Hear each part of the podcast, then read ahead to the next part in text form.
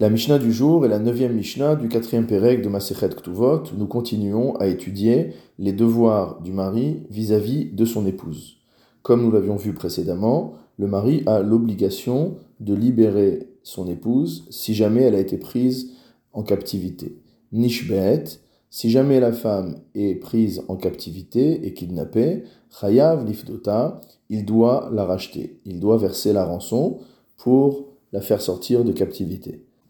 Veimamar, et si le mari maintenant décide de dire Haregita, voici son guet, c'est-à-dire je répudie ma femme, Urtuvata, et voici sa ktuba, mais malgré tout je lui verse sa ketuba, le montant financier de sa ketuba, tifde et atzma, de manière à ce qu'elle puisse elle-même se racheter, eno rachai. Il n'a pas le droit de faire une telle chose, parce qu'à partir du moment où elle est rentrée en captivité, l'obligation de la libérer incombe au mari, et il ne peut pas se défaire de cette obligation. Laketa, chayav le rapota. De manière similaire, si jamais la femme est tombée malade, le mari a l'obligation de la soigner. Amar, s'il dit à nouveau Haregita urtuvata, voici son guet, c'est-à-dire je répudie cette femme qui est malade et je lui verse le montant de sa ketuba, thérapé et atzma, de manière à ce qu'elle puisse se soigner elle-même, rachai, il en a le droit.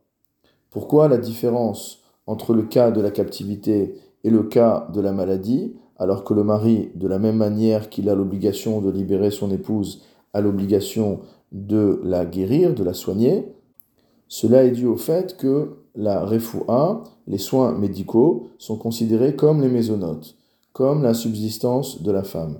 Et de la même manière qu'il n'y a pas d'obligation de pension alimentaire vis-à-vis d'une femme qui est répudiée, vu que l'homme lui a versé la ketouba, qui est le capital, alors il n'y a pas non plus d'obligation de la soigner une fois qu'elle a été répudiée. Le Rambam dans le Psak Alacha, Ilchot Ishut au Perek 14, Alacha Yudzain dit la chose suivante Une femme qui est tombée malade, le mari a l'obligation de la soigner jusqu'à ce qu'elle guérisse. S'il voit que la maladie n'en finit pas, et que donc les soins médicaux vont coûter énormément d'argent, on parle évidemment d'une époque où l'intégralité des soins médicaux incombaient à l'individu, il n'y avait ni mutuelle ni sécurité sociale. Si à ce moment-là, l'homme dit Harek tuvater munachat, voici ta ketuba devant toi, elle est posée. Ou s'il lui dit Refa'i atzmer miktuvater, utilise l'argent de ta ketuba pour te soigner, pour assurer tes soins, parce que moi je ne peux plus financer les soins. O hareni migarecher venoten ktuvater veoler, ou alors voici que je te répudie et que je te donne ta ketuba. Shomaimlo. Motamo, on l'écoute, c'est-à-dire qu'on ne peut pas empêcher le mari de faire une telle démarche, mais, conclut le Rambam, Il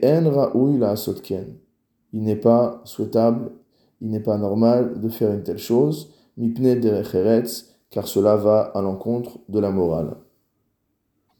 C'est-à-dire qu'un tel comportement n'est pas considéré comme illicite, illégal, mais comme immoral.